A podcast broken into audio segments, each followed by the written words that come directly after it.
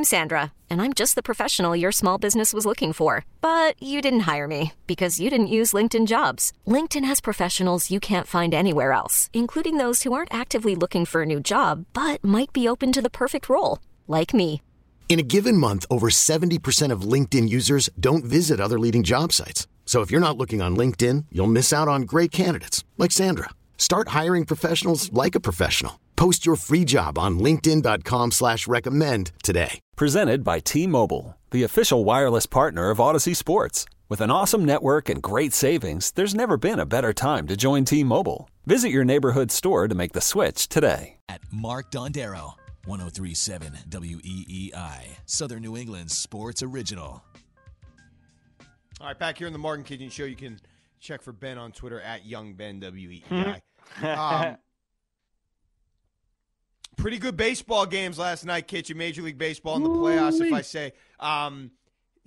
That is what we all hope for when we watch playoff baseball. And, this is exactly what I thought. I know it's not our local team, but the way the Phillies have sort of, run into the Diamondbacks team that I was hoping to see when the NLCS started. They felt like sort of a team of destiny right there with the Phillies. They go in, they get smoked 2 games in Philadelphia, and then they bounce back in a big way in Arizona. And then obviously the way it ended last night with that all-Texas ALCS, just awesome baseball, awesome drama. Yeah, this MLB playoffs has been fantastic. Sometimes we get some duds, but so far so good with the MLB playoffs. And it's interesting, you're looking around it and going, it's not exactly a lot of stars on this Diamondbacks team. There's a couple of stars on the Rangers, a couple on the Astros, a little bit on the Phillies, but it's not like it's star-laden league championship baseball. It's interesting. It's been a lot of fun to watch the playoffs so far. Now, it's just a bummer that the Red Sox are that far away. Where is the Red Sox Evan Carter? You know what I mean? Like a 21-year-old, he comes up, he's more mature beyond his years, he's capable of producing in the highest pressure moments in the playoffs. Like, that's the guy that I think we're all hoping Marcelo Mayer is, and all these guys we keep hearing about on the farm. Why aren't they up and able to contribute? And, you watch just the Astros, you see, again, it's worth mentioning. Now, because now they're down 2-0, and they're 1 win away from the World Series again, yet I keep reminding myself, they lost Carlos Correa. They lost George Springer. George Springer was awesome for them. He was awesome for them. That was a huge loss. And they just keep plugging away. They keep plugging away, and they keep getting back to the damn ALCS and World Series. This team, they're the Patriots from yesteryear. It's so impressive.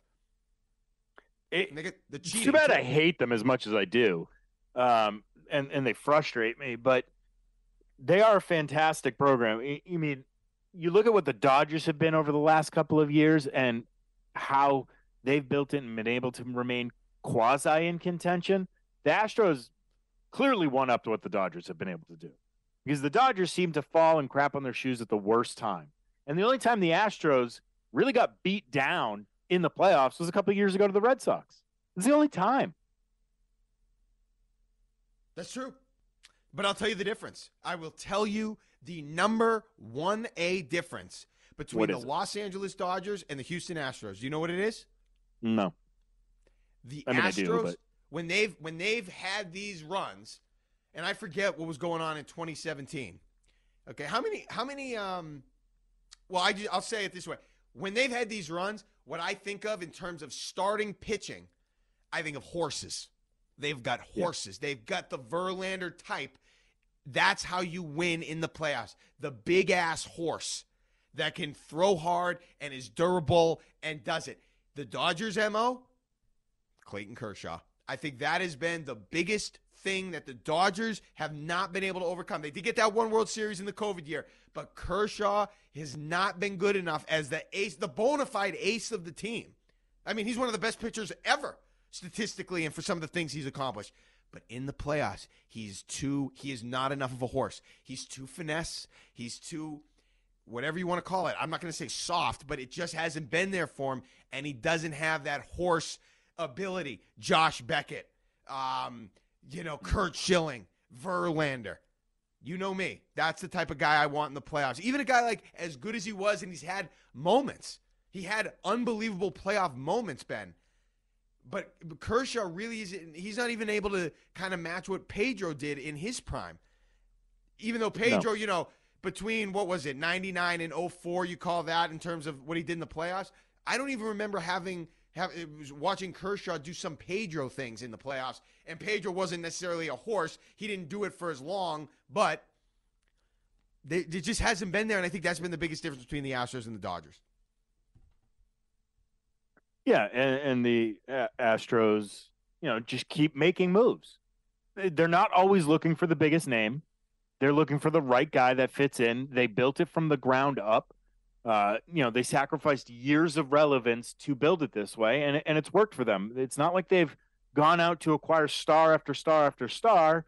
They'll grab a couple here and there to supplement what they have, but they keep churning out, or they keep dealing at that lower level to create guys. You know, obviously from Altuve up, Correa, Bregman, Yordan Alvarez, all of these type of guys, they keep bringing up, cycling out, and sometimes when they get too expensive, they let them leave because it's not worth it anymore.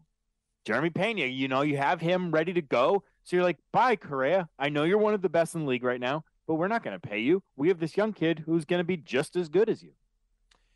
We're going to get to the top of the hour, but before we do that, it's worth mentioning that, you know, to me, and I could be wrong with this, but my take on why so many people, so many established executives in Major League Baseball are turning down the Red Sox advances isn't because of the ownership, isn't because of John Henry or whatever you want to say about him and his demeanor or his whatever. I think it's because they look at what the dynamic was between Chaim Bloom and Alex Cora, and they are not interested in coming here. Anybody, any respectable baseball executive is not interested in coming into a situation and essentially working for the field manager. And I don't blame them. And I think that is one of the big problems associated with this search and the attempt that the Red Sox are making to replace Chaim Bloom.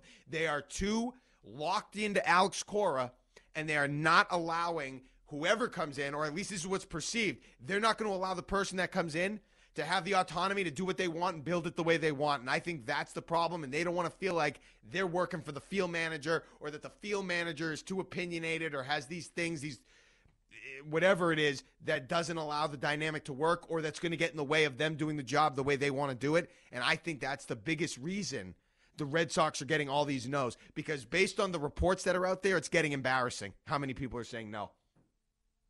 Yeah, okay. Kim Ng, she's the latest one. You just came from the Marlins, and you don't even want to interview for the Red Sox job. It's still one of the three or four marquee franchises in the sport, right? It's Dodgers, it's Yankees, it's Red Sox, Cubs, kind of the Cubs, but not really at the same time. But they aren't. That's a weird thing. Maybe fine. Yeah, and I think it's partly because they're unsure of the control that they're going to actually have in terms of how many times or how often is ownership going to meddle or change the direction that they want to go in while this person's here. It's having no control over Alex Cora. If he's going to be untouchable unless ownership gives you the okay, then why do you want this job? Why would you want it? I wouldn't, and I don't blame some of these established Major League executives, the guys, the people that have accomplished something. I don't blame them for turning away. No, but that's why you're seeing names like Craig Breslow pop up as like he's a candidate. It's like, really, the kind of scrubby relief pitcher from a few years ago? All right. It's not one of these guys that's been doing it for a while and doing it well. It's frustrating. And it's a really frustrating situation, and again, ownership, I don't think they know what they really want right now. I think they just want to milk it, to be honest with you. Yeah, I don't think they want to look bad. I don't believe that they're really in on Shohei. If you were really in on Shohei, you'd think that one of these guys more of these people would at least be interested in actually interviewing for the job. Not that they're interviewing and ultimately turning it down. They don't even want to interview. They have no interest in this job. And why is that? It's because ownership keeps changing the direction they want to go in. It's because Alex Cora, for some stupid reason, has way too much control in that organization. Why would you want to put yourself in that scenario and risk potentially getting another job down the line? Because it blew up here. Chaim Bloom's not going to get another job right now. Not as the lead guy. No, no way. It's going to take him a couple of years to get back into that situation, and he might never. I mean, he'll have a job. He'll have a place in Major League Baseball. I think he could add value to an organization. I just don't think he's the lead guy. He's not the lead guy. I don't think he'll ever get – I don't think he'll get a shot at it for a while. But from my perspective, Kitch, I'm just, you know, get whoever it's going to be, get him in here and get to, you know, to work. You want to be aggressive and go after some of these players, some of the talent that was lacking this year. Get in here and get to work. And the longer this goes and the more no's you hear, how does that make me feel good about players coming here? You know, and I don't know. Mark, it kind of defies the point of letting go of Bloom during the season because you wanted that time to start your search, and now they're getting turned down left and right. I mean, yeah, when you fired Dombrowski in the middle of the season in August, whatever it was, end of August, you were kind of ready to go on Bloom. You knew it was going to happen. He was ready to go, and you gave him that first directive. Okay, you hired it. We hired you. You got the big boy job now. Now go trade our best player. And you have limited suitors for it. I mean, he was kind of given a really crappy position from jump. I'm not a Chaim Bloom defender. That was a sucky way to walk into that job. Well, I just think we didn't when he came in, now I don't know what the organization's stance was. I thought, because I thought this is what you want to do, especially coming off of what Alex Cora was dealing with in terms of the suspension and how they played in 2019, I thought he was gone. I thought Chaim Bloom was going to get the guy he wanted, and they would start a new marriage there. That didn't happen, and then the whole dynamic really kind of went south over the course of Bloom's time here. I didn't realize that was a thing. Now I think people, me, my, you know, and other people, these executives they're trying to reach out to, have realized it's a thing, and they're reacting by not wanting to come, not wanting to even entertain the thought. I mean, Brandon Gomes grew up in Fall River. He went to Derby. The Red Sox were probably his team. Now, I understand he's out in L.A. and it's nice or whatever, but not even an interview? Just to see what it was like to get the red carpet rolled out for you at Fenway? Man, that speaks volumes. So, frustrating. They better make it happen fast so the next person can get to work. When we get back to work after the break here, it's about the Celtics and what I think the biggest development has been this offseason and the biggest thing that will benefit them going into this season. That's next. It's the Mark and Kitchen Show, 103.7 WEEI. This episode is brought to you by Progressive Insurance. Whether you love true crime or comedy, celebrity interviews or news, you call the shots on what's in your podcast queue. And guess what?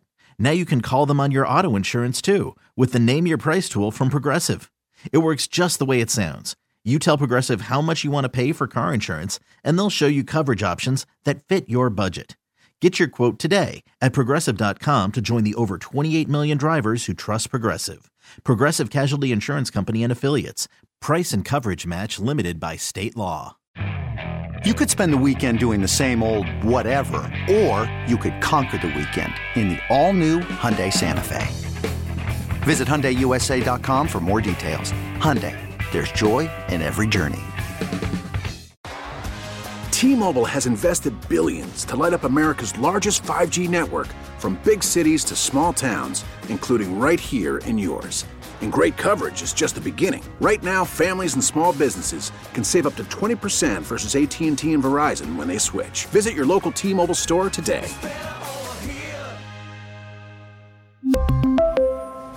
Plan savings with 3 lines of T-Mobile Essentials versus comparable available plans. Plan features and taxes and fees may vary.